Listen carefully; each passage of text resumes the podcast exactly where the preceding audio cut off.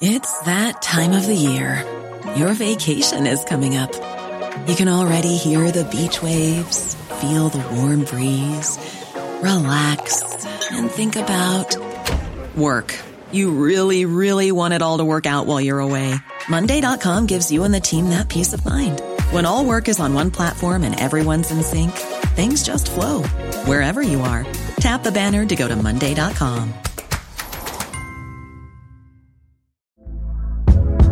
Hey there, it's Michele Norris. I'm host of a podcast called Your Mama's Kitchen. When I travel, I'm usually looking for a way to find a taste of home when I'm not at home. And one of the things I love to do when I am at home is entertain. And Airbnb allows me to do that. When I was in California recently, I rented a house that had a great kitchen. And when we were sitting around the table, we we're all thinking, we're in someone else's house. Someone could be in all of our homes as well.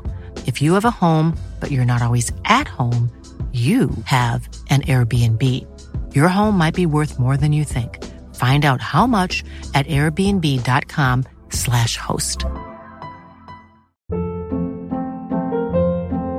Hold up. What was that? Boring. No flavor. That was as bad as those leftovers you ate all week. Keke Palmer here, and it's time to say hello to something fresh and guilt-free. Hello Fresh. Jazz up dinner with pecan-crusted chicken or garlic butter shrimp scampi. Now that's music to my mouth. Hello Fresh. Let's get this dinner party started. Discover all the delicious possibilities at hellofresh.com.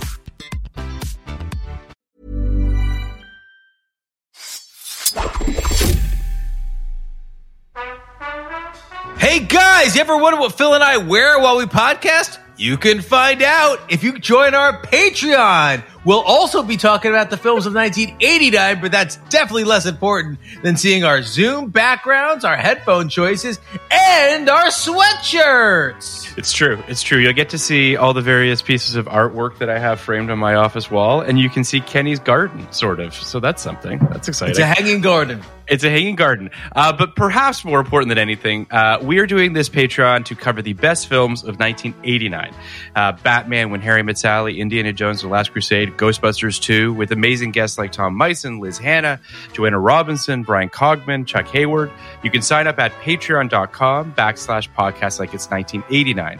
And for $5, you'll get access to all the audio of these fantastic episodes. For a few bucks more, you'll get video as well of our 99 and 89 episodes.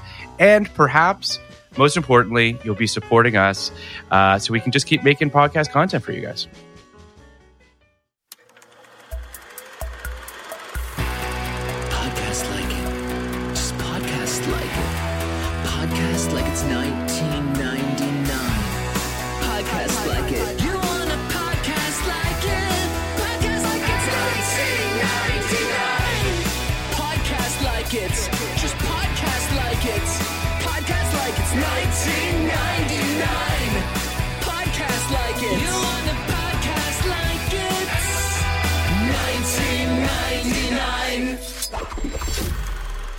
Uh, welcome to podcast like it's 1999. I'm your host Phil Iskov, and with me today is past, present, and future guest Joe Reed, uh, host of this Had Oscar Buzz podcast, managing editor at Primetimer.com. He is here today to talk with me about the state dinner. Um, but before we get to dinner. that, Joe, the state Yes. dinner. But before we get to that, let's rewind a little Yes. bit. Um, right. Did you watch this show in '99? Were you? Oh, yeah. uh, oh, really? Okay, so you were you were in it from the jump. Yeah, I was in college in '99, which I think I mentioned uh, Mm-hmm. when I was on uh, your show previously. Mhm. Um, '99 would have been my sophomore year in college, and this was like the big show of that fall. Obviously, Really? I, I I remember it being like the prestige. Not maybe probably not like among college sophomores, but um, I was special. I was you know um, I was really smart for a college kid. Um, Sure. no, but like this was like the big NBC prestige pilot. I remember there was it got a ton of advertising, and I was already very aware of Aaron Sorkin. Sports Night had been on the year before, and I really liked that. I was a big fan of The American President, and obviously The West Wing felt like I, I'll. I, there are a couple things in this episode I feel like really reminded me of um, the American president, but also like more so than that, I was such a 12 year old, 13 year old nerd for a few good men. Like, again, well, sure, sure. an incredibly cool kid. Um, I, I, a few good men wasn't like the like was not the first R-rated uh, movie I ever saw. In fact, I think we talked about how when we talked about Dead Calm, um, Yep. that that might have been my first Yep. R-rated movie. But like, was definitely an early one for me that I like watched on VHS after like like right after it was available on VHS and got so obsessed with it. I was such a I was very very much a kid who liked to feel like an adult when I was a kid. You Sure, know what I sure, mean? sure, I like to feel grown up and like A Few Good Men was like a grown-ups movie. I knew it was an Oscar Mm-hmm. nominee. I knew it was like you know these big movie stars and whatever and I got so obsessed with it and I rented it a bunch of times from the video store and then and I might have mentioned this on my podcast or maybe not whatever um new to you um the remember when like the pay-per-view movie channels used Uh-huh. to operate on the same principle as like the pay-per-view porn channels where like it would scramble Yes. Yes. like you would you will go to a channel for it and it would scramble Mhm. but the audio was like whatever and i had already seen a few good men probably like four or five times by then so i would i remember the one summer it was on pay-per-view movie channel and i would just go to the scrambled channel and just listen to it like it was a radio play This would, I mean, this would make Aaron Sorkin so happy to hear. it really would it's very much that like what was that play he did about the invention of television that didn't do oh, anything? the uh, Farnsworth uh, Right. invention. the Yeah. Farnsworth invention. This is very the Farnsworth invention. I feel like this is what television was made for. Was for precocious little thirteen-year-old pseudo intellectuals to listen. I'm kind of surprised he hasn't adapted that into a film, quite frankly, or too. at least, a, or like a miniseries or something. Like that seems so like why Yes. why hasn't that happened yet? especially because I, he doesn't seem to be somebody who takes failure. Well, you know what I mean. Like he would want to sort of rehab that, maybe if at all possible. Yes, he would absolutely want a reclamation on this brilliant thing that he did. but I got to the point where I could like quote almost the entire film of A Few Good Men. And not if you if I catch it on cable now and I'll watch it, Sure. I'll still be able to just like I could probably just like lip sync to the entire thing. Well, there's and just, something like, very melodious about the way This is my thing with Aaron Sorkin's writing. Right? This is always my thing with Aaron Sorkin's writing is even when it's not, even when it's frustrating or Mm-hmm. has it can be sexist, it can be blinkered, it can be politically weird or whatever. Yes.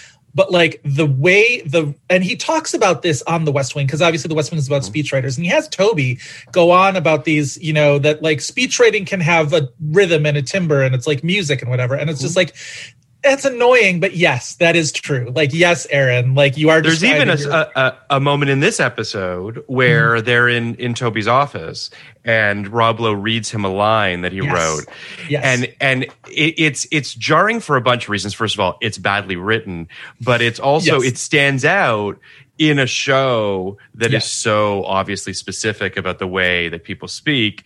Um, and then to hear this line come out of Rob Lowe's mouth that is so jarring and and and stilted and awful yeah uh, and and, and also dumb, like doesn't have anything to say. Like Right. it's it's just it's it, it it's yeah, it's funny. But that's why his shows, I think, are so incredibly rewatchable, even when they're not. Like, I will rewatch The Newsroom, and like The Newsroom, I had very, very mixed feelings on. I do feel like it got good for a while there, but like, even when you know The Newsroom is bad, like it's rewatchable in the way that musicals are rewatchable, and like that mm-hmm. you like listen to songs mm-hmm. over and over again because it's just like it hits your ear, or at least my ear, uh, very well. And The West Wing, I have rewatched through countless times. I remember it mm-hmm. used to be on like morning weekday morning reruns on Bravo, and I would watch Yep, that all the yep. time.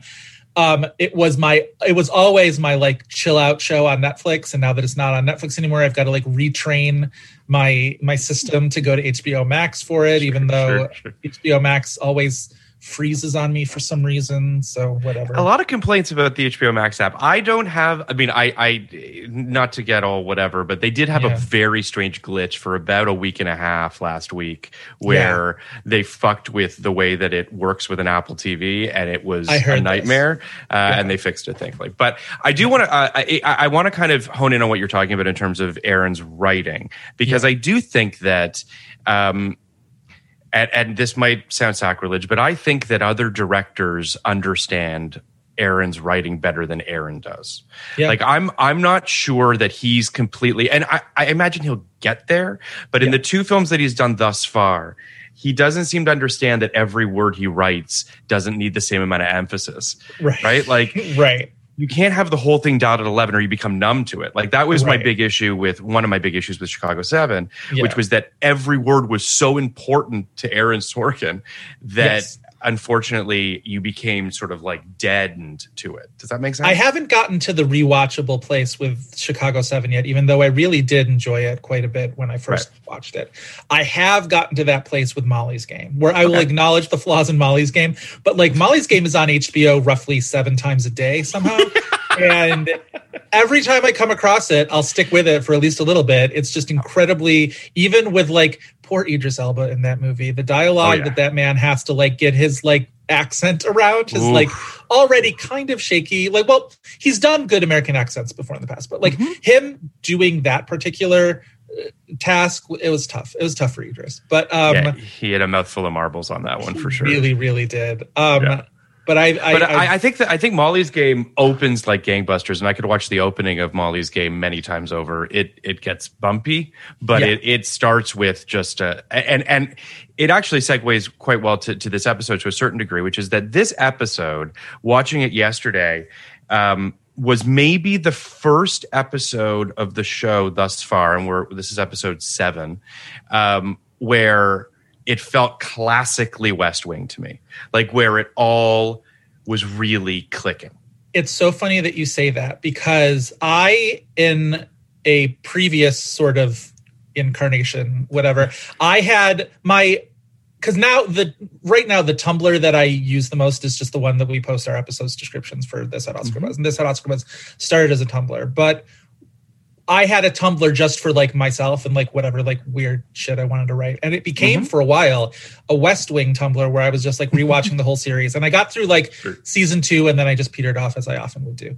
Um, but I went back and I read my entry that I wrote about uh, the state dinner and I said that exact same thing. I was like, this is the first episode that really feels like it comes together and is classic West Wing. It still has a little, the thing I noticed this time was after the opening credits, it still has that little sort of like tootly music at the beginning where it's just like, I'm not sure I need you to be pushing the whimsy on this that. I agree. I agree. Um, but yeah, the first handful of episodes, there's definitely like most of it's there, but there's, you're right. This is the first one that feels like all of the storylines are sort of moving in time with each other and everything feels like it's, it's running on rails in the way that it will for the next, you know, several seasons until probably Sorkin leaves. it's it's interesting too because like um, up until this point, it's a calibration thing in the sense of like how do I feed all these mouths, right? Like, how do I get all these characters to feel Yes. balanced? Right. Um, and this is the first episode where they achieve that balance, where everyone feels like they have the right amount of screen time. And once you remove Mandy from the equation, which obviously happens, then her stuff can get spread amongst her, Right. you know what I mean? Her real estate gets spread amongst everybody Yeah. else. And then the balance really starts to. And it's impressive that they get that balance right in this episode because this episode Yeah. introduces a new character. This is the first Abby Bartlet episode, which is the reason why I asked for this one when you gave me the selection of episodes. Oh, I'm super excited to talk about about uh, Stockard Channing and and and the Abby character. Yeah. I want to give a, a brief synopsis here, real quick, for the for our listeners. Uh, as a night's stylish state dinner, dis, uh, sorry, dishonoring, oh, kind of dishonors, uh, honoring the Indonesian president, looms in the background. President Bartlet keeps his eye on a spat of potentially explosive problems: an FBI hostage situation with dozens of militant survivalists, a class four hurricane bearing down on a carrier group at sea, and an impending national trucker strike. Behind the scenes, the gracious first lady prepares to host the dinner. A pushy reporter uh, flirts with CJ, Josh, and Toby, corner an Indonesian government official to ask for a favor. And a surprise, Sam spies his call girlfriend Laurie at an event. Oh, we will talk about Laurie in a second. Uh, the state dinner aired on November 10th, 1999. It was written by Aaron Sorkin and Paul Redford, directed by Tommy Schlamme. 13.66 million viewers tuned into this episode. Um, I I mean, listen, I've been pretty open about my feelings about the Laurie storyline in previous episodes. I, I stand by the fact that I think it's arguably one of the worst storylines this show's It ever is. done. it is, and it's too bad because I love uh, uh, I love that Lisa actress so much. yeah. Lisa, Lisa Edelstein, yes, thank you. She's tremendous. Um, it- it's it's just it's ham fisted. Uh, it it's it, it feels so networky in a dumb late '90s way. yes, Um, And it makes It feels Sam like it's so there fucking bad. Sorry, I don't mean to interrupt. Yeah, please, please, please. it feels like it's there because at the beginning of the series there was this sense that it was that Rob Lowe was the lead among like he was elevated among the rest of the staffers and you needed to give Rob Lowe a an A story that mm-hmm. like would go across episodes and mm-hmm. it's so funny how quickly this show realizes and sort of clicks into its own rhythm about the fact that it is such an ensemble show and that Yep. you know Yep. that obviously famously bartlet was supposed to be just a you know rarely seen character and that mm-hmm. corrected itself because martin sheen's performance was so compelling and rob lowe sort of had the opposite happen to him where like he was supposed to be the main guy and that he kind of got brought down to sea level with the other um, cast members. And i think this feels like almost like a vestigial tale of this because I agree.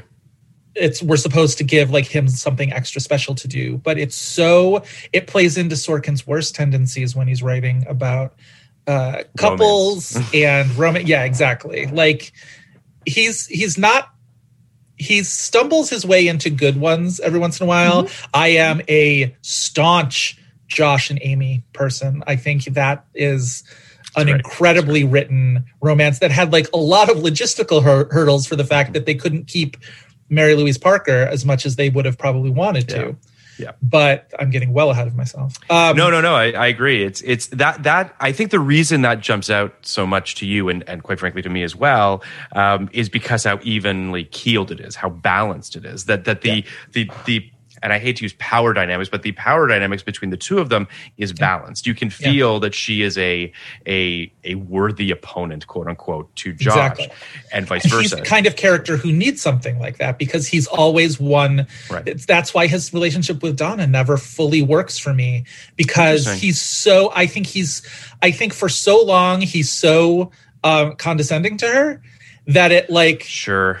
It and i know that that's like whatever screwball dynamic yada yada yada but it's just like it totally poisons that well for me and i'm the person who remember that one episode again i'm getting super ahead of myself i don't know how much you like to talk about future episodes We that one episode where cj finally has like she's she and donna are sort of in lockdown in the office together Mm-hmm. and she's just like why haven't you gotten a better job than this it's been five years and it's just like that's me that's cj is me in that scene and I, Yeah. I I absolutely get that. I mean, it, you're, you're.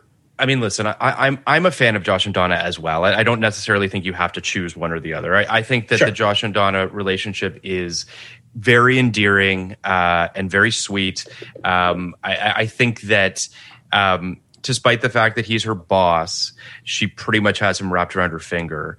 Um, That is so. So it, it, it is not necessarily as egregious as perhaps some people might might feel. Um, and, and Janel Moloney is just, I mean, fr- from the jump. I've, sa- I've said this quote a couple times in the episodes, but I'll, I'll, I'll repeat it. Um, that uh, John Spencer had his first scene with her in the pilot, and he goes up to her and he's like, "Can you get Josh for me?" And she screams "Josh" over her shoulder, and he says, uh, "You know, I could have done that." And then when the apparently when they were finished, he turned to her and said, "You're going to be here till the curtain comes down."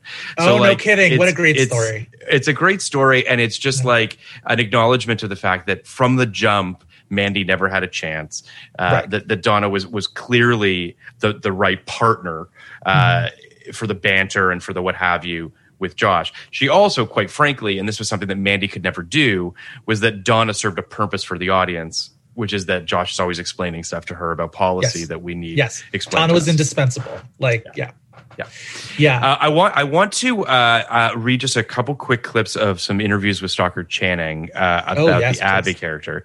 Um, she said they sent me the script and I was barely in it. Stockard Channing recalls about her initial appearance in the show. She says that she was very disappointed with the size of the part and frustrated because she had no idea what the character should be. I'm very used to spending either time figuring out who the character looks like, sounds like, how old she is, what her background is, or I'm presented with the information so I sort of uh, know what's happening from the writer or director. She said she didn't have the time to do that on her own, and the West Wing co-creator Aaron Sorkin didn't supply the biographical information. Uh, no, I don't work that way. Was all he initially said. She was working on another project in Toronto at the time when the West Wing uh, airlifted her to shoot her short scene. I literally got off the plane, went into wardrobe, went to set, and there was Martin Sheen who I had never met in my entire life in a white tie, uh, white tie and tails. I was in an evening dress and I said, hi, we've never, ne- never met, but I think we've been married for about 50 million years. He laughed and later said, I think we have daughters. We have daughters, she exclaimed. Action, the director yelled. The, con- the conversation ended. The scene began and Channing and Martin, uh, Sheen's President Bartlet had great chemistry. It's just luck. Um, I, I think that there's something about, uh, there's one other thing I'll read here. Uh, after we finished the first take, I, Stockard Channing, said to the West Wing then uh, director, sorry, writer Aaron Sorkin, "You've got to tell me who Abby is." She said. I can't tell you that. He said. Uh, then why am I here? he said talent. I said we have no time for flattery. I, I think that there's Oh, something that's so fascinating. really funny about the way Aaron Sorkin perceives actors.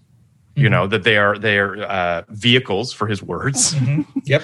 Yep. um, and that he'll figure it out when there's a gun to his head. When Yeah. it comes to where these characters come from, how it all kind of works itself out, Yeah. and I respect the hell out of it because that seems impossible, and I don't know how he does it. But I also think that as an actor, and quite frankly, as a viewer, there's times where I do find myself feeling like we haven't plotted this out. Well, and this would become a problem for him logistically as the series Oh, yeah. went on. When and a lot of that was he wasn't getting scripts in early enough, but they couldn't keep a guest star. They couldn't hold on to Ainsley Hayes for any longer. They couldn't hold on to Mary Louise Parker long as the, lo- uh, longer than they did that. And like you have these guest sort of arcs that feel like like if you watch season two. There are parts where it feels like Ainsley Hayes is about to become like a lead character on that show. Where like not even just her introduction episode, but like there are episodes where like it's framed through her eyes. And it's just like, oh, okay, she's gonna be like a major like part of the show. And then just because I think logistics of it, and I haven't really heard anything from Emily Procter about that otherwise, but like it just feels like they weren't able to write ahead enough to know how much they were going to need her, and then she got whatever CSI Miami, and it was all over. Yeah, I mean, I think it's I, I think it's exactly how how you've laid it out. I think that you know a, a lead role on a on a you know a procedural television CBS spinoff came her way, Yeah. and and I my guess is that her agent said shit her get off the pot to the West Wing, and they didn't know to your point how far ahead they were going to go with her. Um, I I love Ainsley Hayes. I think she's one of the best characters. I mean, season two is is, is still my favorite season of the show. Oh, Um, by far, I, I think because it feels so uh, whether it is or it isn't, um, rounded off. Like it really feels like it comes back on itself. When you think about the first episode to the last episode of that season, it feels Yes. complete in a way that no other season of the show really does. Yeah. Um, so, and anyway, and obviously September 11th changed everything in terms of the way that the show was, um, its ideologies and the way that it could do what it wanted to do for Very obvious so. reasons. Yes. Um, but I- but I, but I think to your to your point, you know, uh, Sorkin writes things very. I mean, literally would write scenes they before they shoot. Like they, they wouldn't even have full Right. scripts. I mean, there were no real. Um, I mean, when they did have uh, table reads, you know, they might not even be for complete scripts. So it, it's it's definitely a a uh, a troubled production. Yeah. In terms of how hard that must have been to do.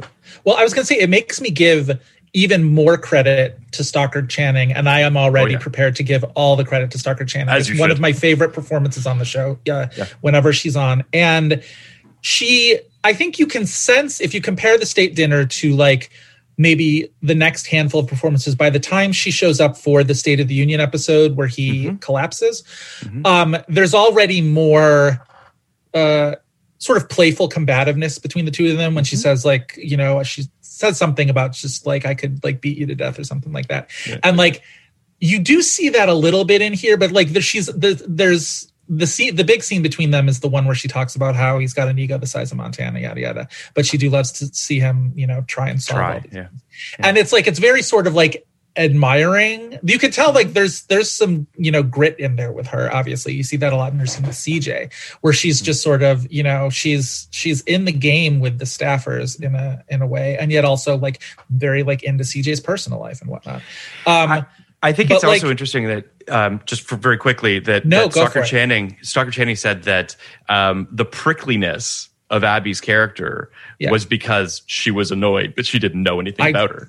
freaking love that i think that's so fantastic yeah It's just like I mean that that and it it's- becomes such a big part of her character. Like so many of the best scenes between her and Jed are when they're sparring about this or that. Yes, and yes, yes.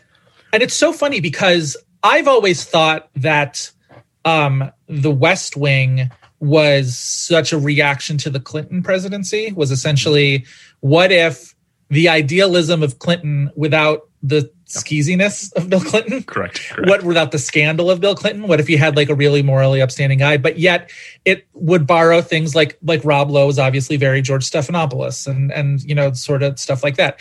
And a lot of Jed and Abby's relationship felt very Bill and Hillary, like a marriage of equals. Like they both had their agendas and they both had their ambitions. And she was obviously a lot of what Abby is in terms of like she's a doctor and she wants to, um, you know, have her own identity. That's all very Hillary Rodham Clinton. And um, so it's funny that you know that that relationship between them becomes this sort of like it's you know what if again what if bill and hillary clinton you Yeah. know were sparring but like we believed that they really loved each other you know what i mean that kind no for thing. sure and and and i think there's also something um you know the the the, the clintons have always been perceived uh, as as deeply political animals Yes. um as as as these sort of machiavellian what have yous puppet Exactly. masters you Right. don't sense that from the bartlets at all. Right. Uh, you don't really get the impression that these two are are twirling mustaches they Right. they they they both have uh um you know aspirations and they both hope to make the country a better place Yes. but they're not doing it through back channel weird fucked up things that Right. people perceive the clintons to have done Right. so yeah. and you'll get that in a few episodes in White House Pro Am when he literally is just like, I will not be these people. We will not be these people who go through the press like to maneuver around each other. And I think that's very, very much a statement about what Sorkin wanted that marriage to be, as opposed to what Mm-hmm. the perception of the Clintons was. I, I think there's also something you know eh, to, to to unpack their marriage even farther. You know, season three we is when we really see the fallout of the censure of of him lying to the public and of her, you know, medicating him, um, which is obviously uh, not allowed.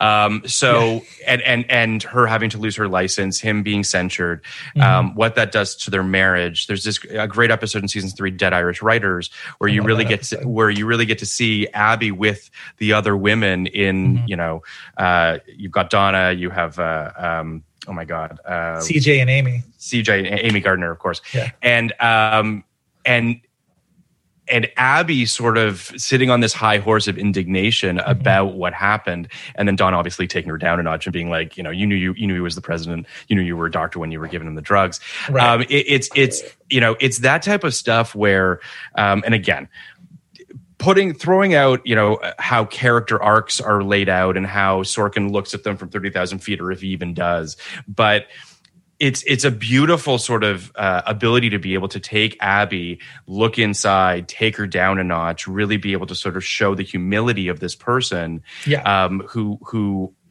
doesn't even seem like a human being. I mean, there's a great moment in this episode. In fact, it's one of my favorite moments is when Laurie gets to meet Abby. Yeah.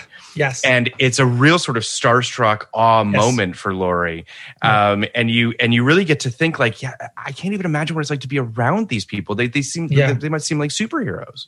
it introduces one of my favorite sort of character beats with Abby that we'll see recur a lot through the series, which is how familiar she is with the staff and how Yes. much she sort of acts with them on a level where she he, she mentions that um, he's taking the Teamsters out by the woodshed essentially, and he's like, "Why?" And she's like, "Because he can't stop a hurricane and he can't save a, a, sh- a shooting victim." Yeah. and and it's just like and she's you know she you get you see that again with her with uh with leo when she's you know sort of she's in on the strategy talk but she's she's not from that level on high that jed comes to them with where if you feel like they can be they can sort of uh act a little bit more on a level with abby and i love that. I love every time we see little signs of that in uh, in her appearances.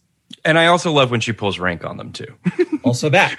CJ can't have any cider. I, I thought of that when there was there was it, it- I thought of that because um, the scene with her and CJ, it still feels like every once in a while, early Allison Janney on this show feels like um, a little bit of a different Allison Janney, a little more um, almost sitcom Not to say that she wasn't great because she was, but I feel like even the way she's uh, wardrobe has her sort of like dressed and made up. Where I felt, I literally wrote down, um, she's styled very much in the way that Anna Deavere Smith's character in American President is styled. She was the press secretary in that one, and I feel like they haven't, they still have are sort of working on getting to sort of what the sort of like CJ becomes a lot sleeker as the sort of show goes along. Yeah, I, I, I actually was going to uh, bring that up too. Th- this CJ's character doesn't really come into focus, if you ask me, until the tail end of this season. Even I, I, I really get the impression that Aaron Sorkin doesn't know what he has yet with her. Like he doesn't he doesn't know her tool belt, and he doesn't know what he can do with her. Um, and then CJ really, I mean, obviously she's one of the one of the best characters ever on television. Yeah. Really blossoms and becomes her own. Because right now she still feels very small. She still feels like a She does. supporting player. You know, You know what I think does it? I think for me is the storyline where she gets uh, closed out of the loop on the India Pakistan thing, and she really has to like assert herself and be like, like, don't do that. Like, you can trust me. You can pull me in, and I can be part of you know the strategy here. And I think I think that's a that's a big one for her. But this still feels a Yeah. little bit like um, she has a character in Primary Colors where Yes, she's a yes. teacher. uh, Falls on the stairs. and she sort of falls on the stairs and this feels a little bit like you get that in the pilot of the west wing where she sort of like she falls on the treadmill and whatever and like sorkin does enjoy having his female characters fall down um, he does. He does. Unfortunately, but like i feel like that's a little like cj 1.0 i think we're still a little bit in cj 1.0 here I, I also, I mean, this this is going to sound superficial, but her, her hair too. Like, Yep. it's just a lot of it feels frumpy and and and oddly kind of Mm-hmm. um, insecure, almost in a weird Yes. way. And I think that, to your point, I think they find her spine, and I think that Allison Janney finds her spine. And when that starts to happen, is when the character really turns into something agree. um, three dimensional and, and and really tremendous. But um, this episode opens with CJ. Uh, with a great classic West Wing opening where you have CJ talking to the press, more, more specifically in style, about Abby's outfit for the state dinner. And then you get your three converging storylines all coming at CJ. So in this cold open, the whole episode is laid out for you, which is Josh preps her on Hurricane Sarah, which is about to make landfall in Georgia. Sam tells her about the truck drivers, Teamsters, and they're voting to strike. Uh, and Toby preps CJ on a potential hostage situation that's brewing in McLean, Idaho.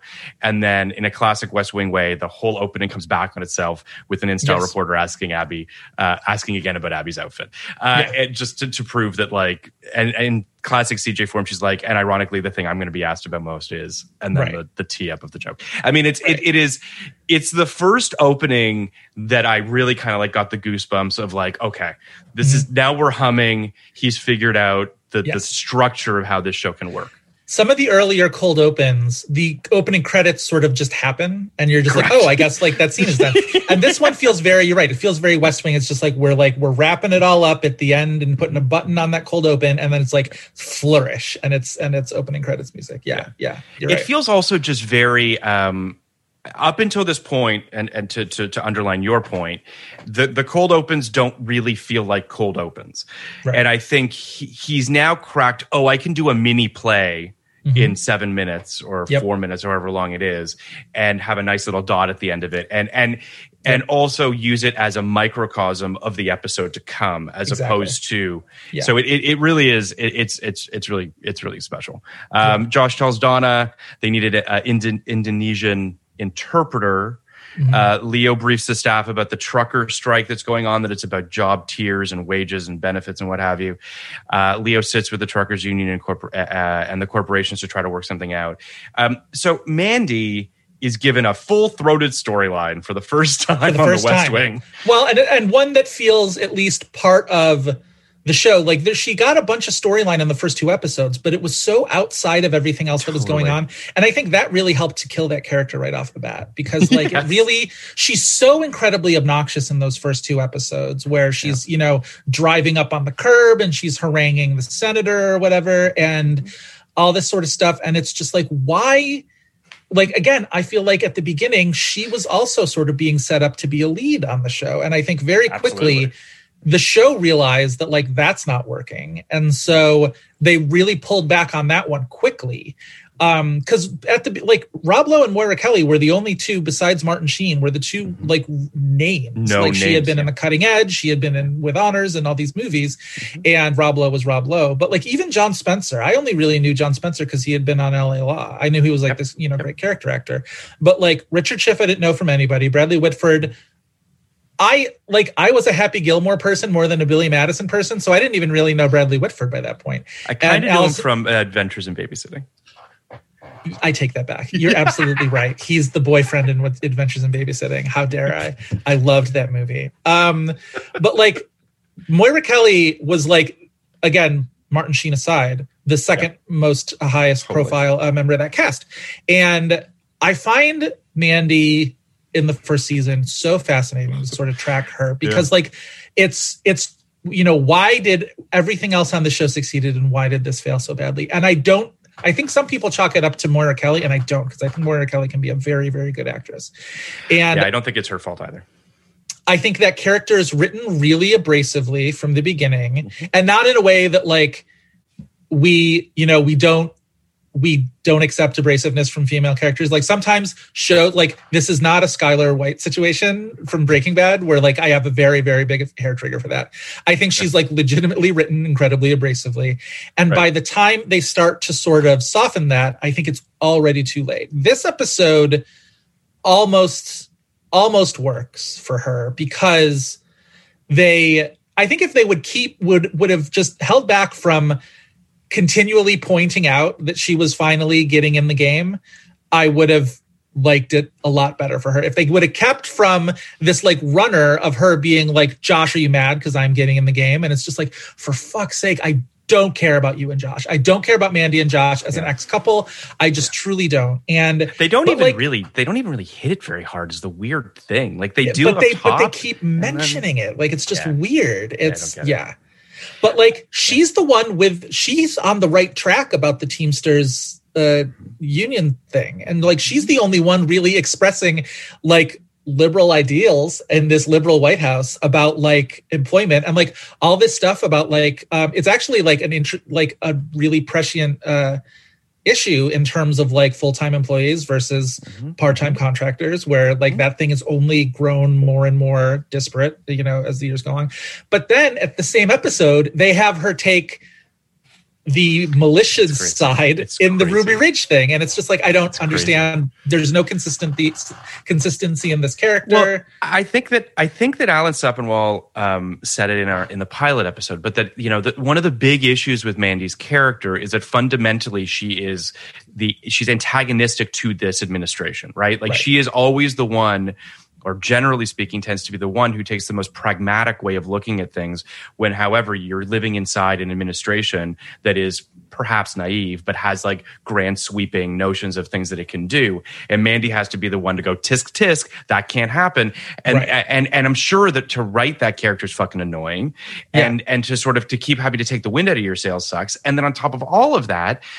Even within this episode, she's she's more concerned about the PR ramifications of this hostage situation than she is that lives might be in danger. It's Right. just a big mess. Well, and part of that is her role in the administration because she is the media director, and so Mm-hmm. like that's that is technically her job. But the problem to that also is the only characters we really are around yeah. are essentially the communication staff. Josh is deputy chief of staff, but like Toby, Sam, CJ, they're all communications. They already have an eye on how this is going to like how we Play, need to message yeah. this to the public. So Mandy feels like an extra, a, sort of you know an extra appendage that we don't really need, and Totally. and is constantly being written like like you said, uh, sort of uh, confrontationally with Mm-hmm. them, and and then even the way this episode sort of like brings it around where she advocates for the mediator to get sent in to the separatists in Idaho. And the mediator gets shot and Josh sort of tells her that in the middle of this state dinner. And then but it's this weird like comedic beat where she's like I'm going to be sick and whatever. And it's just like and that's the end of that storyline. We don't really hear any more from Mandy in this episode. I don't and know that it's I like, felt it as comedic. I actually things did you Well, feel I- it as comedic? I think it's well, I don't, but I think that particular beat was played that way. The way Right, she right, right. says, like, I Right, think I'm going right. to be sick, and then she leaves, and Josh is just sort of like there Yeah, by yeah. himself. I think it's very incongruous with the rest of the thing, and the fact that we don't see Mandy again. That's the last we sort of hear from her on that issue. Yeah. Like, sort of cuts cuts that off at the knees. And then she's the only the only time we see her is at the end when she's being hugged by Josh during the the, the final scene, which we'll talk about later. But I, I want to uh, read a, uh, a line of hers, uh, Mm-hmm. which really uh, hits home in uh, 2021. Uh, it's not the nuts that are the greatest threat to democracy; Oh, it's the down. unbridled power of the state over its citizens. Woohoo! Hits I a little differently in 2021. It, Just, I, I, just a smidge. Yeah, But I back mean, then, wow. that seemed like that seemed like the enlightened opinion, right? The Correct. enlightened opinion, which is you know, you know, I will defend to the death, you know, your right to you know act uh, in accordance with freedom Liberty. or whatever. Yeah, yeah. And now it's just like, no, maybe the danger is all these people with guns who feel like they shouldn't have to uh, right. exist. Under QAnon government. is like a fucking real threat to democracy. right. Yeah. And like you is gotta, Mandy I mean, QAnon now? Is 20, 20 She probably, Mandy? maybe she is. That's where that's where She's Mandy Q. went. Oh shit, She's that's where she went. Man, is Q is phenomenal. Yeah, I mean, by the way, it's uh, it's, it's not that far from where she's at. But uh, Leo tells Bartlet that he's moving a, a battle carrier group because of the hurricane as a safety precaution. Hint, hint, that might not work out. Uh, Toby wants the president's toast to be candid about Indonesia. Um, uh, Danny talks to CJ about the Vermeer protesters outside the press conference. I mean, it's it's the Vermeer thing. I liked. I know that it's. I did too. Of, In many ways, it feels like one more thing. It feels like it, you know, it's just like we've got so much going on, and and it, it's almost handled that way too, where CJ is like, now I got to learn what the fuck this thing is, and and Abby is able to sort of like put it to bed in like literally the span of one sentence, which I kind of love. Um, but it does feel it's the runner of all runners, where it's just like, oh right, that thing. We have to figure out what the what that thing. what is. are your feelings on CJ and Danny? Um, at this point, watching the so- show, especially the first time, I was really, really into CJ and Danny, and I think Okay. it's it's. I think their chemistry, those two actors, takes that a long way. I think the yeah. way that Danny is written is often a problem for me. There's a lot of there's a lot of that sort of like sort of playful sexism that Sorkin sometimes thinks is cute and and a throwback in a way that I'm always just like, did we have to like, did we have to, you know, write Danny specifically that way? But I think Hey, it's Danny Pellegrino from Everything Iconic. Ready to upgrade your style game without blowing your budget?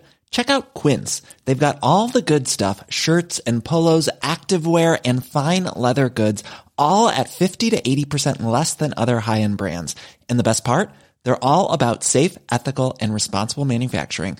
Get that luxury vibe without the luxury price tag. Hit up quince.com slash upgrade for free shipping and 365 day returns on your next order. That's quince.com slash upgrade. Hi, I'm Daniel, founder of Pretty Litter. Did you know cats tend to hide symptoms of sickness and pain? I learned this the hard way after losing my cat, Gingy. So I created Pretty Litter, a health monitoring litter that helps detect early signs of illness by changing colors, saving you money and potentially your cat's life. Pretty Litter is veterinarian developed, and it's the easiest way to keep tabs on your fur baby's health right at home. Go to prettylitter.com and use code ACAST for 20% off your first order and a free cat toy. Terms and conditions apply. See site for details.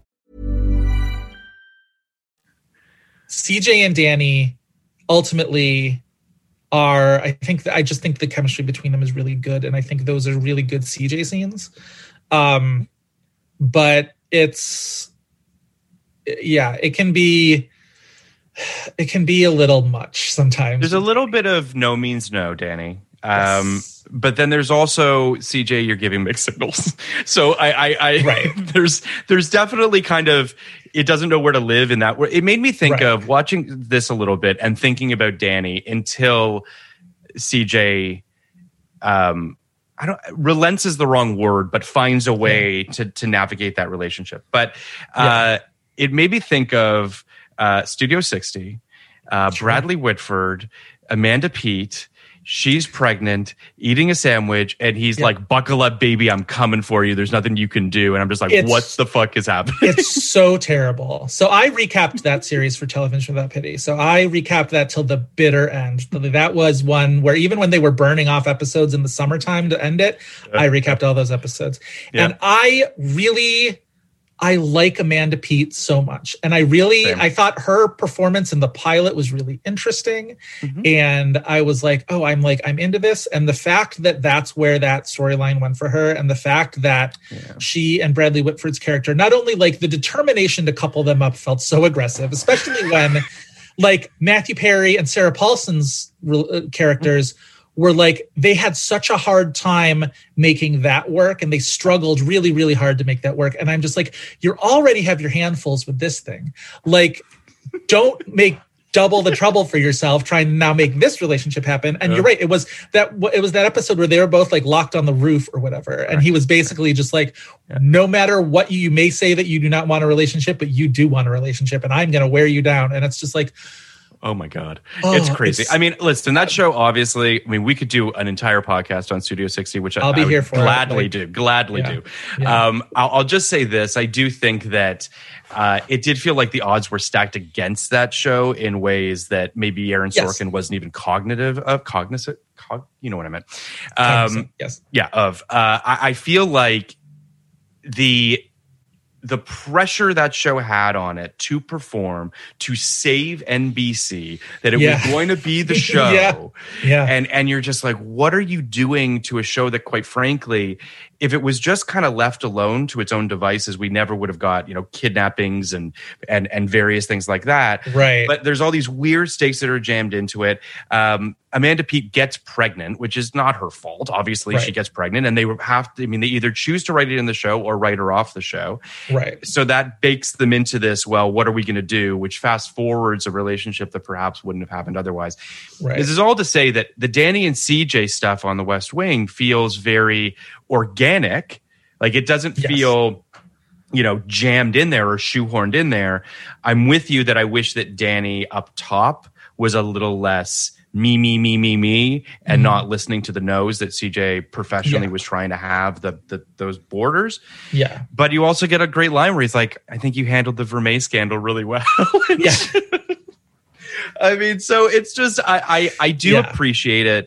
Um, and to your point, it's all in the casting. Had this not been uh, Timothy Busfield and Allison Janney, Yeah. who knows what it might have looked like. and I also feel like the power dynamics of their jobs are actually really interesting where sometimes he has the upper hand on her because he can sort of wield the power of the press and sometimes she has the upper hand on him because she can you know control the flow of information mm-hmm. and they are in the same pit essentially but working different sides of the ball and mm-hmm. what the complications that does for that relationship i think that's all really great. interesting It's great. stuff. and and this is the first episode where you get right i don't think they had really had anything sort of romantic up until this point Correct. This was the first time that flirting and all that stuff even came up. And she, Yeah, yeah. To, to, to, I guess, someone's credit, I mean, I, I appreciate that CJ calls him out on it and says, like, what is this? Yes. And he's like, you know, and, and it is sort of what it is. Um, and, and I also just want to say, too, that, that where they land, um, Danny and CJ at the end of the series is really, really beautiful. And it and feels i think really and i think that colors a lot of my feeling Yeah. on them too because i really do like the way that they end up together yeah Um, I want to just rewind to Mandy one more time very quickly here because there's Yeah. something else that we didn't really get to, which is um, the, the frustration that she thinks Josh feels about the fact that Bartlet listens to her. yeah Um, and, and, and that she weaponizes that to get him to, uh, by him, I mean Bartlet, to put um, uh, negotiator into the hostage situation, which Yeah. obviously, um, you know, goes sideways when the, the hostage negotiator is, is wounded and it's a whole thing. And that's, and Mandy feels guilty for that. Yeah. Um, it's also probably the last time that Bartlet listens to her, uh, which is another sort of like, you've taken Mandy, you've put her up and now you've torn her down. And now it's just like, they kind of just don't do anything with her moving forward, well really. and it's a very atypical bartlet decision i think it's really interesting that we don't see the scene where she convinces him to listen to her to send in because her argument there is we need to send in the mediator. It probably won't work, but the optics will be better if we do, if we try to exhaust an option before we go and charge in. And obviously, a lot of this storyline, uh, Ruby Ridge is a big uh, antecedent, but like also the, um, the, the Waco raid and the Elian Gonzalez situation, both of those things which made Janet Reno and the Justice Department sort of feel like um, villains in within the Clinton administration. So like all this stuff was like a lot more recent in mind. Um, and so I could see where like that, you know, in formulating that storyline, the media consultant would be very aware of this is going to make us look bad the way that, you know, unspoken, the way that like, you know, it's looked bad for the Clinton administration. Um, Yeah. but I think it's really interesting that we don't see that scene because it doesn't seem like the thing that Bartlet would do, which is make a decision purely based on enhancing the optics of it. And I totally agree. and Which is why we don't see it. Which is, I, think. why we don't see it. Yes. I, I mean, I, I think that the, the closest we get is a a look between Bartlet and Mandy, Yeah. um, where there's sort of this like acknowledgement of Mm-hmm. what she's trying to do and say, and Bartlet kind of acknowledging it. Um, it's what's interesting about it too is, um, and this speaks to your point. Uh, we don't really see any Bartlet Mandy scenes. Um, because I think that Aaron Sorkin recognizes that Bartlet wouldn't have these scenes with Mandy. So this Right. off-screen relationship that exists holds no water for us as a viewer because we're just Right. sort of like, wait, what's happening? I didn't Right. see it, so how am I supposed to really believe it? Right. Um, exactly. it's it's unfortunate. The other thing that I think is interesting too about uh, the getting rid of Mandy is that the Joey Lucas character that's brought in in season two, in a lot Mm-hmm. of ways, checks a lot of the boxes that Mandy checks in terms of public opinion. she in gets brought in optics. in season one. We're probably not too far away from Joey Lucas, actually, Oh, maybe you might because she's in the totally right. California episode. In the California. Oh, you're right. You're right. She's one. absolutely in the California episodes. Um, yeah. Uh, so it, it it does feel like weirdly when Joey Lucas is brought in, she makes Mandy that much more superfluous to, to the show moving forward. Um, so uh, I, let's talk a little bit for a second here about uh, this interpreter fiasco that that that, Yes. that, that plays out, Yeah. uh, which is that uh, Donna has found uh, the we basically realize that the interpreter that Donna found doesn't speak the same language uh, of uh, as the Indonesian official that they need. So Josh Right. and Toby. It, it creates a broken telephone situation where, like, there's two interpreters that need to interpret each other, which is very classic Sorkian kind of playfulness of like how long this conversation would take to actually Yes. transpire. Right. Um, and and there's a great joke of Josh being like, "What do you think about dinner?" Like, there's there's something great about like Josh trying to like have just a normal conversation, and Toby's being Yeah. like, "No, no, no, no." and Toby we being like, do we do this." not have time for that. Yeah. Which is great. Um, it's it's also great that it tees up a funny scene that quickly turns into Toby being kicked in the balls by this Indonesian official, which is I think fucking phenomenal. Um, you what are your really didn't it? see it coming. Like it really comes as a, as a big surprise because you're right. It is sort of framed as almost like the comic relief moment with like Mm-hmm. this, you know, uh, almost like Marx Brothers esque like Totally. game of telephone, and and Donna's presence in there sort of enhances that too. And I did like the one moment where because Toby has this one really obnoxious moment where he like tries to like one up this this cook for like not speaking English, and at the very least, Don is the one to just be like, "Well, he speaks he speaks you know Indonesian and Portuguese, so I wouldn't look down your nose."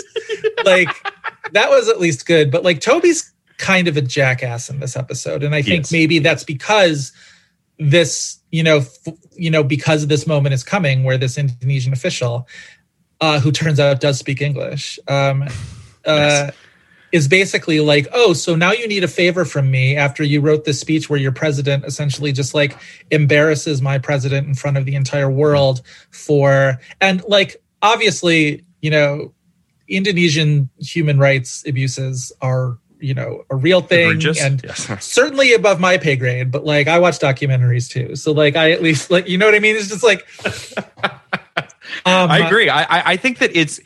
I think the reason that one of the myriad of reasons that this episode works so well is because there are wins and there are losses, um, and there's Yes. more losses than wins when everything is said and done. And I think that it's one of the first episodes of the show where you get the real feeling that this administration is not going to win every time. Like Right. it can't just be a cavalcade of of rah rah Bartlet administration. Right. Um, and showing Toby's flaws, showing his lack of humility, his lack of ability to be able to see that he's just, you know, verbally abused this president uh, Mm-hmm. and has the audacity to talk about human rights in comparison to the various, you know, human rights issues that might very well exist in America, and say like, do me a, do me a solid is just Right. a is a crazy thing. Um, and but but I would also say too, and this is a testament to Richard Schiff's tremendous acting, as is everybody's, but his in particular, what his what he can do with a look, like it's all over Toby's face of Mm-hmm. just knowing, oh my god, what have I done?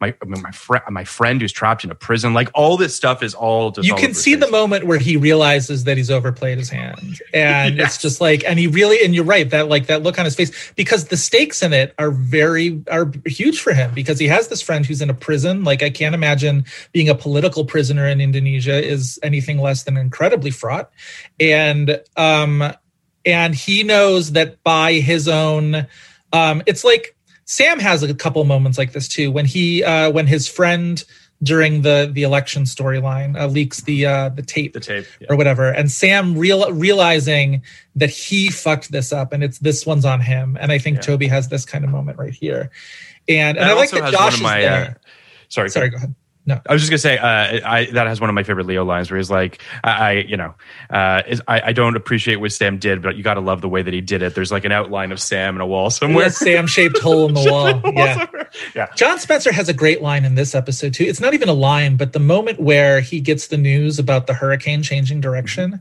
Mm-hmm. and the look on his face and the way he reacts to that is just so incredibly like your your Yeah. blood runs a little cold and you're- you're just like you feel exactly the dread that he's feeling of just like this is going to get bad and Well, that's is- that comes to uh, the the the revelation at the end of season four when Zoe's kidnapped, and the look on John Spencer's face as he's running to Yes. tell Bartlet. Yeah. Um, it's it's uh, John Spencer is unbelievable on this show. Um, you know, he was the first one cast, uh, Yeah. which I think is really interesting. Um, he he's just he's the I, I think it's one of the many reasons why this show didn't continue, but the death of John Spencer felt like a real sort of like this show can't continue without this character. Right. Um, a- and, he he was just uh, tremendous on the show, and his relationship also with Abby. We we talked about that a little bit, but the chemistry Yeah. that he has with with uh, Stockard Channing, the Fred is Astaire moment where uh, Yeah, he starts so to do the little dance. It's, It's so wonderful. It's, Yeah, it's yeah. wonderful. Um, I, I also think too that that um, j- just for what it's worth, there is a, a, a nice Donna moment when when the Indonesian official speaks English, and she turns to Josh and said, "Let's just focus on the things that I did right," Yeah, yeah. uh, which I think is great. Um, so yeah, I mean, I, I I really do appreciate all of that. I I, I think that this is. Uh, I, I want to uh, talk very briefly about this. Laurie Sam stuff Oh, for a right. second. We've got Oh, we because we just we, we got a, the, the storyline exists. We Yes, have them in a yes. diner together. Um, earlier on where she's studying and there's a cute scene in, in clearly in the diner that they shoot uh, ER in as well. Um, and oh, that uh, makes perfect sense. Yes. Now that you say that, I'm just like, yep, that's right. so it's the same diner. Um, and uh, and the two of them have they do have they do have a, a, a sweet banter. I don't dislike them Right. when they're not uh, in political situations. Like when it can just be kind of two people, I, I do appreciate it and I do like it. Um, she shows up really her- made me want to have a chicken salad sandwich with a pickle Yes. too. Like it really sold the uh the the diner of it all. Yeah. So she shows up at this at the state dinner with a fundraiser named Cal Everett. Uh, it's absurd to me that she had no idea she was going to the state dinner. Um, Yes. It's Yeah. implausible to me that she Yes. didn't know that. Yeah. Um, but the the line that really kind of breaks me on this on this storyline in this episode is Sam turning to Laurie and saying, "I'll give you ten thousand dollars not to go home with that guy tonight." Yeah. I hate this storyline so much. It's really I bad. Yeah. I hate that it's that Sam thinks he can buy her away from somebody. It's all gross and awful. Uh, anyway, please. There's a moment in a, in a few episodes where Toby just goes, "Oh, you don't think you you you don't you're not trying to reform her, are you? Oh God, you're trying to reform her." And it's just like, and that's sort of the comedic end to it, but it really is just like it again.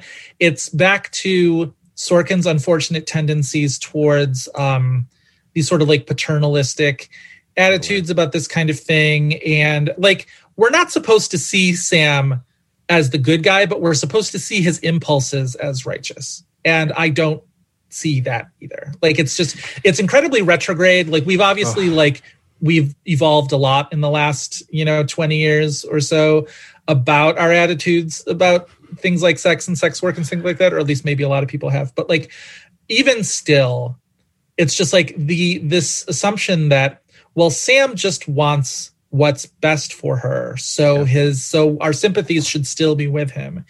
And if you like take even a second to come at it from Laurie's perspective, you're just like this like all of the all of the discomfort is on her end and like what a you know what a mm-hmm. horrible position for her to be in and on the night where like she has this lovely experience where she meets the first lady and is clearly incredibly Yeah. like moved or whatever and like and he's there just sort of like ruining it and uh yeah. It's and just- you never it- get the it's- sense that like is he in love with her? Like like that no, No. he's already flirting with mallory in other episodes. It's not even like you know Yeah. it's like it's It's- it's it's, it's he's he just seems like he's on his horse you know trying to white knight this whole situation just for the value of like improving a young woman's life. And it's just like shut up it's really I, I I couldn't agree with you more. It it's it starts in the pilot where he accidentally finds out that he slept with a call girl.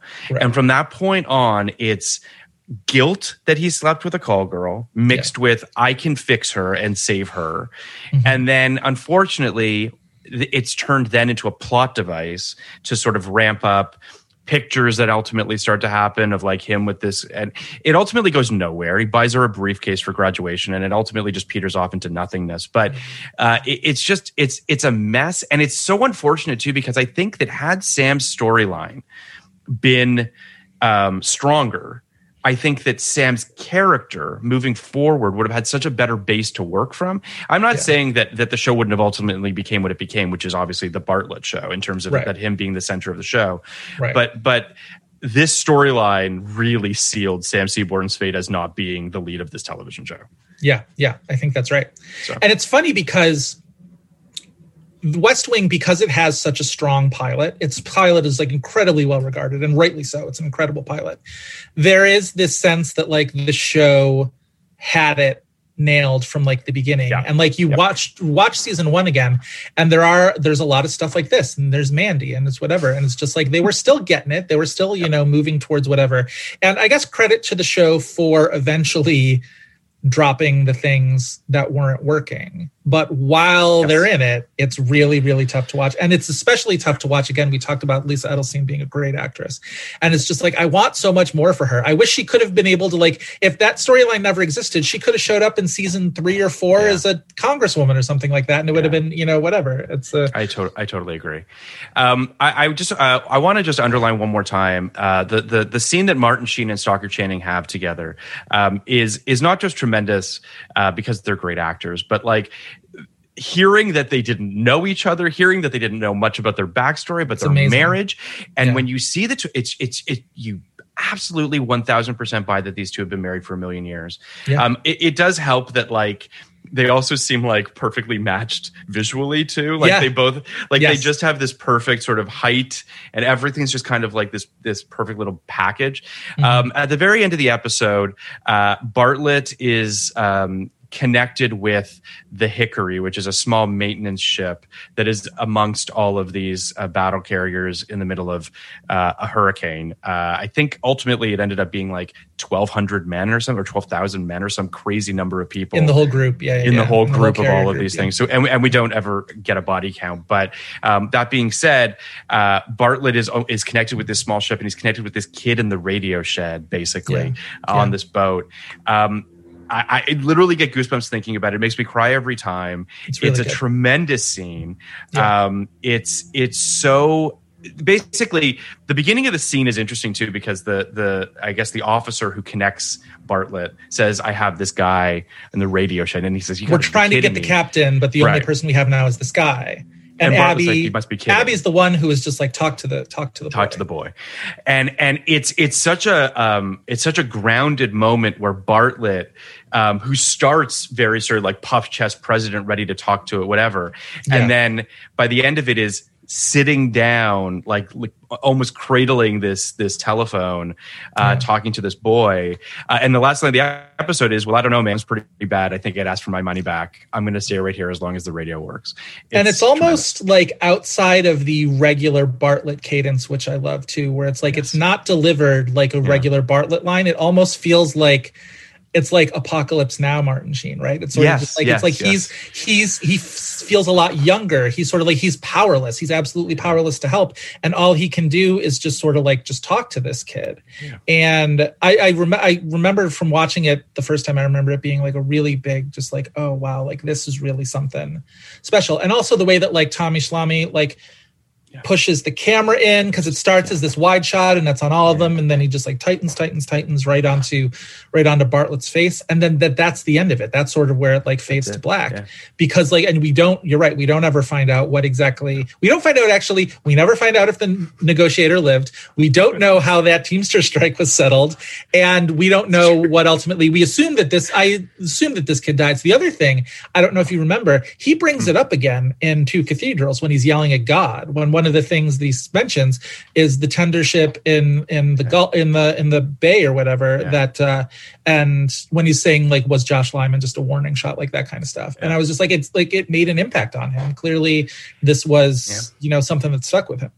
It's it's I could could not possibly agree with you more. It, it's it's one of those things too where um, the economy of words is something that people don't necessarily say that about Aaron Sorkin. They think that he's a very a very a person who uses a lot of words, and and he does. But there's an economy in the words that he's choosing, Yes. and and and telling us, you know, that the kid's bleeding, that his head is bleeding, t- telling us the size of the waves and and and the green water that's coming over, and like all Yeah. of these details allow you to visualize what this boy is in the middle of, Yeah. um, so that it's that much more harrowing. It's that much Mhm. more um, uh, obviously tragic.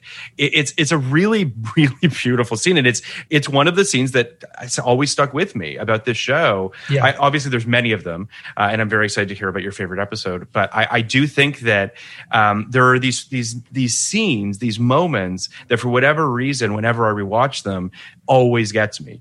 Uh, Donna talking to her her high school teacher in the Oval Office, Yes. always gets me. Um, Yeah. You know, uh, I might take issue with As an episode to some degree or another, specifically the hockey stuff. I don't know why Aaron Sorkin hates hockey as much. it's as such a does. weird scene it's such a weird scene But, i but forgot all that that that's being the episode that it's in yeah but all that being said, it's like there's these things where you're just like, my God, he just knows how to get that blade in between your ribs and just really get to you. It's it's Yeah. it's really unbelievable. Um, yeah, and and and and it's interesting that you talk about the fact that there are all these ellipses at the end of this episode, Mm-hmm. um, which becomes a hallmark of the show. You know, Sorkin's not necessarily interested in rounding off every story and making sure that everything comes with a nice bow, but you know that by Bartlet basically threatening the unions and the corporations with various Right, Uh, right. The semiotics of all of these things you can sort of like you sense. I do feel like if I were to put money on it, obviously the Teamster strike seems to be like it's going to get settled. Yeah. If I were to bet, I'd say the interpret the negotiator survives, but like is probably Yes. pretty badly hurt and whatever. And like this kid that he's talking to on the radio, like all of the visual language of this says like this kid's going to die. Like this Yeah. kid's not going to make it through it. And yeah, yeah. It's and and the other thing too. There's like a nice little hint of this as well, and and and they go farther with this more so in the in the John Wells years than the Sorkin years. But um, but Leo's military background comes into play as well a little bit here too. There's a little Yeah. bit of a hint of like the radio shed and the, the idea of like the, the, they're trying to find the captain and and giving sort of Bartlet a little bit of the lay of the land from a sort of military perspective as to this ship and all these things that are going on, which I think is really interesting. Um, you know, again, something that's that's hit pretty hard, very hard, in fact, in these first handful of episodes is Bartlet's inexperience when it comes to the military, Oh, his yeah. inexperience with the Chiefs, uh, the the Joint Chiefs, all that kind of stuff. Um, so it is interesting to see how all that's kind of pushed away for Bartlet to just connect with this young man who's in a in a, a tragic situation. Mm-hmm. Yeah. Um, so, what's your favorite episode, Joe? All right. So I made a little bit of a list because I didn't Yeah, want to like a few. forget anything. I got nowhere to So be. So, like I basically have so all right, I love Indians in the lobby because of the Interesting. Butterball Hotline scene is really, really fantastic. Like I can't not include that. I think that's just an A plus storyline and some of the best. Uh, just fantastic. Um, I love, I do love the early Ainsley episodes. I think it's surely to their credit and so sort of wonderfully and is you know classic Sorkin, Gil- Gilbert and Sullivan. Stackhouse filibuster rules. Stackhouse filibuster is so f- The fantastic and and fo- borrows that format from Sports Night where they they're all writing letters. voiceovers, they're yeah. writing emails home. Um, the Supremes, the o- the best, the only really great episode from season five Mm-hmm. Sure. um, with The Glenn Close. Glenn Close, yeah. Um, I have to throw on U.S. Poet Laureate because all, I love Dern. Laura Dern, but also because it's about television without pity. It's about Aaron Sorkin going on the television without pity message boards and freaking out. Like that's the inspiration for the Josh storyline in that episode. Um, so that when I wasn't there, I was not working there then. I started working there after. But I remember after I got that job, and I was Yeah. telling my parents about it, and I'm like, and I'm saying, and my dad's the biggest West Wing fan out there, and so I said to my dad, I'm like, that's they're the ones who that episode was about, and so so that that was his. That's how we knew that I was that I was in a really cool job. Um, but my favorite episode Yes. Always always. It's let bartlet be bartlet. It's Oh, it's so good. the the way that that episode like recalibrates that season and just Mm-hmm. like galvanizes everything and lets them fail big so that they can like regroup at the end. And it's i will it's always that's what that was an episode where because that's sort of almost to the end of season one. And i remember watching that and again i watched this at college by like it's not like i had like friends who watched the west wing with me. No it was just me. And i remember watching that and i just said to myself i'm just like this is a great freaking tv show. Like this is just a really really fantastic tv show. And uh It's that also- one It, it hones in on the Toby Bartlet relationship in an interesting way too, which Yeah. which as I've spoken about in previous episodes, but I'll, I'll talk about it a little bit more here too. I, you know, I- I think is one of the best relationships on the show It is. because it is so water and oil that it that the, the, the frustration that and I alluded to this in a previous episode, um, but but the there's almost a, a, a Tony Soprano Melfi kind of relationship between Bartlet and Toby. The frustration of a powerful man who knows he needs someone else's help, who knows Yeah. who's in, who has another person inside their head and hates that that person knows their psyche better than they do yeah um, and and it's a it's a fascinating relationship. Yeah. Um, and and and the let Bartlet be Bartlet thing is a, is an ongoing a recurring theme when it Mm-hmm. comes to the Toby Bartlet thing of Toby being like just fucking be yourself. Like stop being worried that you're not achieving something some unrealistic goal that your father set for you or whatever it is. I, I think it's I think it's really fascinating stuff. That one i think the let bartlet be bartlet though that's leo who gets that scene. Right. The toby sorry, one sorry, yeah. I think the one that one is, I think it's like Hartsfield Landing, the one where they're playing. that's where they play they play chess yeah, yeah, but they yeah, yeah. also there's obviously there's uh, 17 people which is Seventeen people, right? Right. The big Toby scene in Let Bartlet Be Bartlet is weirdly with with Leo, where Leo's like, "If you're gonna jump ship, like let me know," and then Toby's Right, just right, like, right, right, right. He's Sorry. just like, "I'm not crazy about you questioning my loyalty in that one." Let Bartlet Be Bartlet is also sort of that's the end of Mandy, right? That's the last big thing Mandy gets to do Yeah, is it's her memo that like gets found out and whatever, and then like they like wrap that up, and then like that's that's the end of Mandy, like. Yeah, it's I, I I stand by the fact that it is absolutely crazy that there isn't even a line that someone says about where Mandy went. Like it is that they are that Yeah.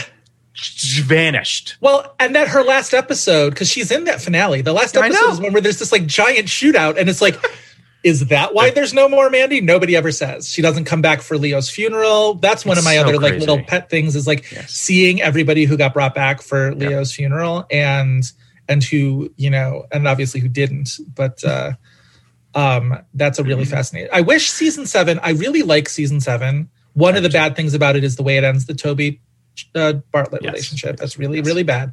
But like, it's a fascinating season. I wish the episodes as episodes were more sort of memorable in a way that like the early ones Yeah. was. Like season seven just sometimes seems like one big long episode, and that's fine. Well, because it's Whereas, so like all the campaign stuff. You know what I mean? Yeah. Yeah, yeah, yeah. Um, and I agree with you about the fact that like John Spencer dying really made that the point to end the show. But I am always fascinated by the administration, the San, what the Santos administration is, Mhm. I'm like, that would be great because it's like Sam is back.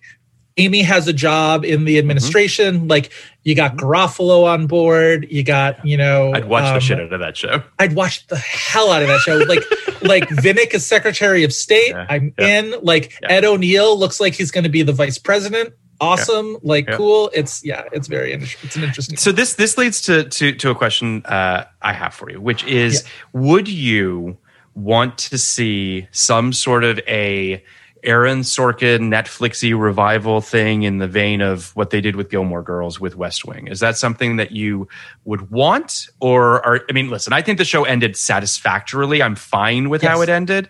Yeah. That being said, would you be interested in seeing Aaron Sorkin's words, Aaron Sorkin, end some sort of period at the end of a sentence of his own writing?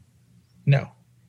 Okay. I think I think I I would watch no it. one has said would, yes thus far, just to be I would absolutely watch it. I would be petrified as to what what what would become of everything. The other because if you Right. watch it, pol- the politics of the left has changed significantly since then. And like that White House is not the White House that like is like they were the dar you know the liberal darling back then and like Mm-hmm. they wouldn't function that way now honestly i know i mentioned amy gardner a lot but like amy's the most 2021 compatible character on that show just from her politics. Like toby's really like right-wing reactionary on a lot of foreign policy stuff. Leo also is too. Like post 9-11 leo and toby both become like these like massive hawks in a way that like is really interesting. Um and and i also feel like like what what is what is jed bartlet and his ms looking like 20 years on. Do you know what i mean? Like Yeah. do we have to confront the realities of that? And i just there was that little small little tempest uh, in a teapot around the election where Aaron Sorkin talked about how he would write the end of the Trump administration and you know that he would basically have like the Republicans in Congress like tell him it's time to stop and whatever. And it's like part of me was just like Sorkin was a little more prescient than you knew and that he knew that that would be the only thing that could stop him and mm-hmm. unfortunately it didn't happen but it also sort of exposes the sort of the fairy tale of what Sorkin feels like politics should be and a way that politics very much isn't. And I think the the differences in that would make any kind of modern day West Wing feel pretty excruciating. I just wouldn't want to see it end that way. I I mean, listen, People I'm, would hate I'm not it too. Like Phil, people would Oh. absolutely tear it to people. shreds. People, w- I, listen. I'm not saying that I really want it necessarily. Um, is there a part of me that would love to see the gang get back together to help Charlie run for senate or something like that? Sure. Kinda. There's a little Yeah, bit of me that I- I kinda- get it. That, that I would, get it. That would be nice to see. I Um, get it. But but I agree with you 100 percent that I um, that Aaron and it's so interesting too because it does feel like every election cycle that happens, somebody says, "Well, we got to get Aaron Sorkin's take on this election, right?" I mean, like why do we? Why really? why he's he's not even a particularly politically minded individual really No, like he doesn't he's, he's not, not. he's not even really plugged into politics No, so it's just like yes he wrote a show about politics but like you don't really want his opinion because his No. opinion quite frankly is he like he's middle of the road like Right. he's not particularly far right far left he's Right. just he's vanilla Right. I always, I, I, I, I, I'm always just like, why are we? What, what did we expect? What did we expect Aaron Sorkin's take on cancel culture to be? Like, for God's sake, like, just stop, stop this. It's. I mean, the, the funny part of all of this, if you ask me, and I, I think that as a as a fellow West uh, fellow Aaron Sorkin fan, you'll hopefully agree with me, is that ultimately I don't really think that Aaron Sorkin cares what the words are. He just wants them to sound a certain way in his ears. Yeah. Like he just it's just music to him. So like he's not even all that invested in what these characters are really saying. He just Right. likes the idea of debate, banter, Yeah. and how that Right. sounds in his head. And Right. he needs people to give him enough research so that the people sound smart. That's really all he's got these is. he's got these sort of bugaboos and some of them i'll agree with and some of them i won't he's always has a thing for um the like uh education is is demonized in this country and it's one of those things where it's just like yeah i kind of agree with that Yes. but you'll see it that'll pop up in a lot of things he does and sometimes it's things like protesters are usually in it for the like the glory of it all and i'm just like ah, know about that, Aaron. And he's sort of like you can see in Chicago Seven, he's finally sort of starting to come around on that, at least wrestle with that a little bit. Yes. But like there's stuff in the West Wing where like see, Toby's going out, is just like, I'm gonna teach these kids how to protest like old school. And I was just like, whatever, Toby. Um but um so he definitely has like there are things he believes about politics and the way the world works and that kind of a thing and those show up time and time again but he doesn't have like a coherent political No. uh thesis in He him. doesn't have like, he- that's he- like ideologically he's just not particularly um, deep is ultimately kind of what I'm getting at. Like I think, think that it's, that's it's it's pretty surface Yeah. for him. Um, I mean, he's a boomer, man. Like he's the boomer of boomers. Like Yes. it's it's crazy. Even like just his his needle drops are so dad rock. Like he's just Oh, he's yeah. just the he's just a boomer. That's I mean And I- as- that's what it is. as the child of two incredibly you know well-meaning boomers like i i get it and i i'm sympathetic to it you know what i mean it's like Totally. um i'm very fine with letting aaron sorkin let sorkin be sorkin. You know what i mean? That's sort of where i come across in that. Just like he he occupies a very specific space. And i think as long as we don't uh, you know afford him any more gravity than he deserves Yes. Yes. i am very fine with letting him do the things that he does. You know I, I think that that applies to a lot of different writers too. Like i i I think that part of the problem ultimately is that um and i think it's what happened with with uh, the newsroom specifically. Um he just he got too inside his head. He got too inside of what he thinks people want from him. You can see it with lots of filmmakers too. You can see it with cameron crowe as well like making films Yeah. that he thinks people want from him. And rather than like just do you man. Like do a thing that you care about and maybe Yeah. someone else will care about it and it will connect with people. But this idea of trying to check boxes and stuff it's just it's dangerous. Well, the newsroom always makes me think of the, when people sort of talked about how much they hated Studio 60 because it was about a late night show, Yeah. but it wasn't funny and it didn't and and everything that we saw of the late night show was like mm-hmm. excruciatingly unfunny. And a lot of, a lot of the criticism of it was why if you're going to make a show about a TV show just make it about a news show. That's what you mm-hmm. that's what you know. That's what you do well. And a lot of the newsroom feels like Sorkin being like all right I'll do that. Like now I'm doing that like recognize me. And and the best things about the newsroom weren't about the news. They were like they were the when like they were the storyline in the second season about like I guess like getting the the Genoa story wrong. Like that was like about reporting and whatever and I thought that was very compelling. But it's like Marcia Gay Harden and Jane Fonda, like you know, getting high at a party or whatever. I'm like, that's what I want. Like, that's fun for me. It's, okay, It is really interesting. Like the, the newsroom is is an example of of him getting over his skis a little bit. Um, It's him also getting really burned by writing a show in a vacuum and not knowing public reaction to it until it was already done, Yeah. um, which was something that he wasn't accustomed to. At least with Studio 60, for what it's worth, he sort of tried to course correct. But like I think with Newsroom, the course correction was the second season, which is arguably the best season of the three in terms of the fractured narrative and and and that really helped him. I think he understood that that there were no stakes if everyone knows how these various Right. news stories Right. play out. right. Like, the best storyline was the one that got uh, invented whole cloth because, like, Right. yes, like you're a good, you're a writer of fiction. Just write fiction. Yeah, which is so funny to me too that he thought i mean the thing about the west wing is it's all fake politics right? It's all fake countries it's all fake whatever.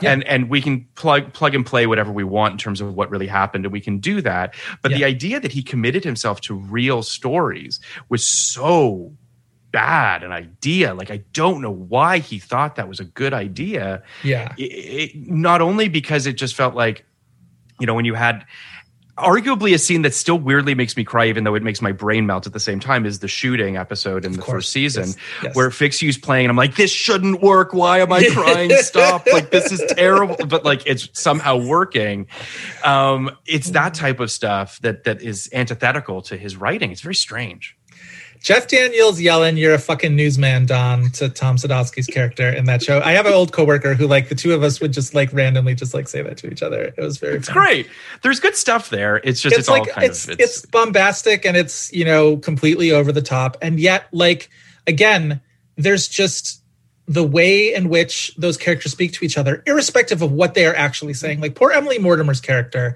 Ugh. is like such a disaster but like she's got some great like lines of dialogue in there because like she's like she's you know can really sell it. Olivia Munn manages to like carve out the most ridiculous character into somebody who I think is like really really entertaining on that show. And her and her and uh, what's his face, uh, Amanda Seyfried's husband, uh, are, are the best couple in that show. Uh, Thomas is Tom Sadoski is her husband. Holy shit, I didn't Yeah. even realize that. Um, but yeah, their their their relationship weirdly turns into the the one you're rooting for the One hundred most. Percent. One hundred percent.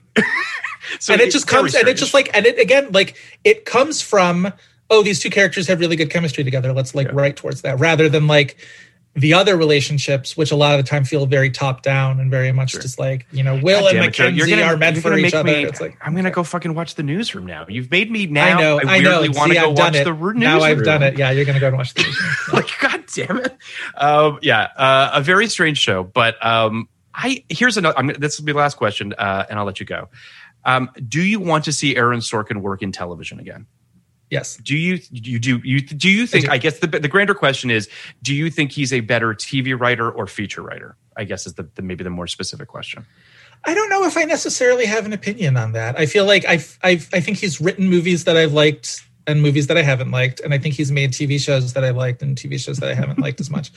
And I think, I think the idea of him sort of again, sort of like TV tends to sometimes be the place where he comes to air out his grudges. That was the other thing about Studio 60 is everybody on that show had a real life antecedent and everybody on that show felt like he was, you know, he was settling scores with Kristin Chenoweth and he was settling scores with um what's her name, Maureen Jamie Dowd and it was all this sort of stuff. Right, exactly. Every freaking show he has has to have a Maureen Dowd version on it. It's just like we get it. Um part of that's really interesting, part of that's kind of fascinating. And like I think with the the TV shows mm-hmm. perversely enough, when they're bad, they're at least really fascinatingly bad. And I think sometimes his movies, like Charlie Wilson's War, where it's just like, I, I just like I don't think about Charlie Wilson's War very much because it's i think just, of one scene the the philip seymour hoffman yelling Philip at Seymour john Hoffman, Slattery. yeah, which which is a scene that he borrows. Wait, what? Who else does the "I'm never ever sick at sea"? Oh, Malice. Uh, that scene is borrowed from Malice, and um, and also just like every other scene where like a Sorkin character like runs down their resume for somebody. Um, uh, yeah. I, I will say this. I, I think that uh, first of all, on the Studio 60 front, there is something utterly fast. I've rewatched Studio 60 far too many times than I'm willing to admit, and and I, there's I admire your fortitude, Phil. I really do. There is something fascinating about Matt and Danny being his ego and his id. Like that, that he is literally a split of Aaron Sorkin in two characters. I think is hilarious and insane. Um, but but I also just think that it's possible that Aaron Sorkin works better in an episodic nature than he does in in a feature. I mean, I, I love uh, I love Moneyball and I love Social Network. I think they're both great movies. I'm not suggesting he doesn't know how to write features. He obviously does. Right, Um, but there's something compact and and and and formulaic that I think actually works for him when he's working within a formula. I do think that it gives him. Um, a little bit of a, oddly a freedom to, to to speak in a way that he doesn't in, in features that I that I think is interesting Yeah. um, for good and bad. I mean, as we've said, some of his shows are fantastic, some of his shows aren't. But you know, Right. um, more than anything, Joe, I want to Yes. thank you so much for being here. And Thank you for inviting me. I so I love I love the opportunity to just like gab on about the West Wing. I could truly do it for days on end. Like I believe me when I tell you that uh, I, I, I we're, I'm going to do sports night as well. So Okay. I'd love to have you on talk about maybe sports night if that's something Absolutely, you'd be interested yeah. in as well. Totally. Um, and uh, and obviously in the future we, we can't wait to have you back to talk about a movie or talk about something else in that in that. Uh, can't wait to come back. I love this. Uh, But, I love I this really do uh, format it. you guys have here. Yeah. Thank you so so much, Joe. I really appreciate it. All right. Thanks. One last thing, please rate, review, and subscribe. Uh, speaking of subscribing, check out our Patreon on all the best films of 1989 Batman, When Harry Met Sally, Fabulous Baker Boys, Indiana Jones and the Last Crusade, Ghostbusters 2, Field of Dreams, Major League, and many, many more. We are covering all the best films of 1989 with amazing guests like Joanna Robinson, Liz Hannah, Hunter Covington, Bryan Cogman, David Iserson, and many, many more. All your favorite guests from our 1999 podcast are coming on to the 1989 Patreon. You can sign up for it at patreon.com backslash podcast like it's 1989. For only $5, you get access to all of these awesome episodes. And for a few bucks more, you get video of our 1999 episodes as well. Plus, there are other very cool tiers too, where you can even be a guest on our podcast. Also, please check out our Reddit as well at reddit.com backslash podcast like it's. We're also on Twitter at podcast like it's. We're also on Instagram at podcast like it's. Thank you to Ernie and Will for producing our episodes, Sullivan for our social media, Jan Katas for our artwork and theme songs, and most of all, thank you all for listening.